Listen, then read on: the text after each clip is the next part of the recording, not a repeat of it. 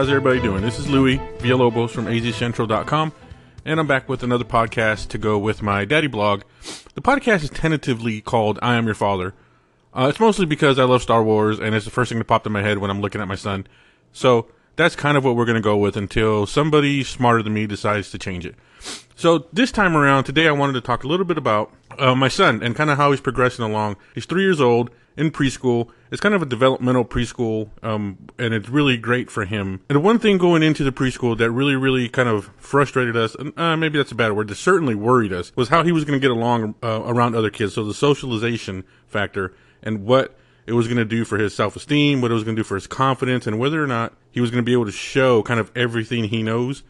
Because going into the preschool, which starts at three, he knew a lot of his colors, he knew his shapes, he knew the alphabet, he could count, he was reading sight words.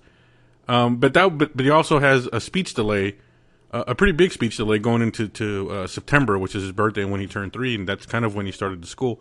So we were just kind of concerned on what kind of you know effect all this was going to have, whether or not he was going to do okay with socialization, whether or not he was going to be able to just demonstrate everything. So we kind of anxiously waited for that to come along. He went in, and a few months into it, we really started to worry because we really weren't hearing a lot.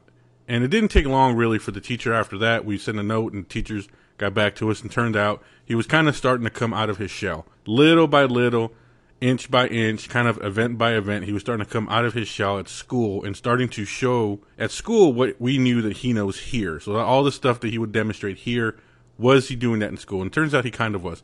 But it was still really early and we were still kind of worried. So lo and behold, Christmas comes and goes.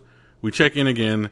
And now it turned out he was coming more out of his shell and more out of his shell. And then I started to realize that he was kind of creating this identity of himself, this little bit of who he is in school, and it's completely different from who he is at the house. He was starting to start or begin what I have kind of coined is a secret life. And if you think back when you were a kid, when you were growing up, all the stuff you did, good or bad, you know, not everybody was me. Some of you guys actually did good with your lives. The good or bad that you did, and how much of it your parents knew, how much of it you talked about with your parents, how much of it filtered down to kind of your inner circle of family, I guess. For some of you, that's a lot. For if you're like me, it's very little and you kind of just went about your life in school with friends. The older you got, the more this became a real thing of your secret identity, your secret life, who you were outside of the house, for better or worse, right? So for me, it was a really drastic. I'm on the kind of complete other spectrum of that. I I really was kind of a troublemaker, was kind of a, a smart aleck for a cleaner way of saying what I probably normally would say. And I probably made some bad decisions along the way and my mother and my and my sisters and them kind of didn't get a lot of it. They really didn't know a lot of it until it was kind of unavoidable. Until you know school officials were involved, and I was kind of one of those kids that did whatever I wanted to do, regardless of, of what was going on. And sometimes that was good, sometimes that was bad, but it was almost entirely outside of the realm of family intervention. And I had a pretty a pretty good little secret life going. And so my son is starting that. He's starting his school. He's starting to get his identity. He's starting to get his personality right. He's starting to. We're starting to see who he is, what he does in certain scenarios, how he handles stressful, anxiety kind of kind of areas. You know what he does when things don't go his way. What he does when things do go his way. Does, does he like praise? Um, does he like disappointment? How does he handle all of that? These are all social skills that he's picking up at school, that he's honing at school, and when he comes home, some I know I've seen where he's different here than he is there already and it's kind of an interesting thing for me as a parent to see my son start his own little world. And one of the ways we have into it is the backpack. So we pick him up, we got him his little backpack, a little R2D2 backpack, and we take him to school. And he gets a chance to take his backpack, and that's kind of like a secret carrier pigeon between the teachers and us. So the teachers need to send something home, they put it in the backpack, right? Uh, there was a, a, little incident where he got a little scratch or something, and the teacher put a note. He got scratched. So that's how we knew he got scratched.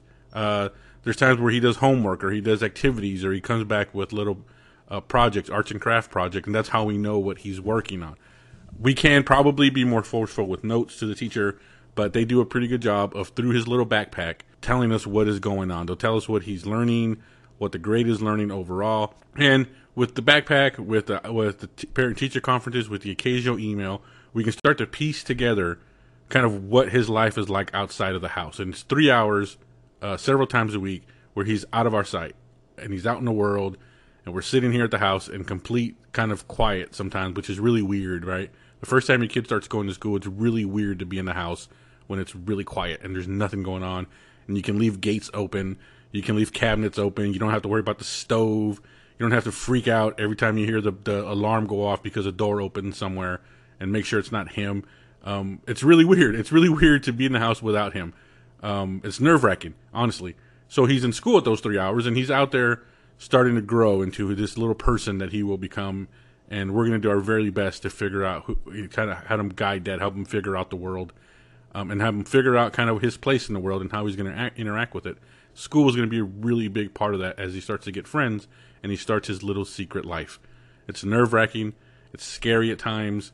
Um, it's really worrisome sometimes to just not have complete control of your kid at that age. But it's also part of the growing process for, for all of us involved, for me, for my wife, uh, to grow as, as parents, to grow as people, to be able to n- let go and let him go and be around other people for several times, uh, several hours a day, several days a week.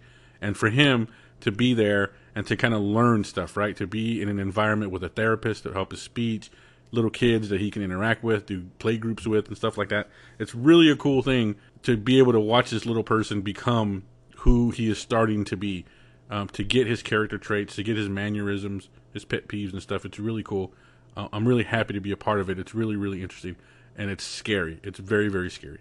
So that's that's a really quick rundown of what I've been writing about um, for azcentral.com.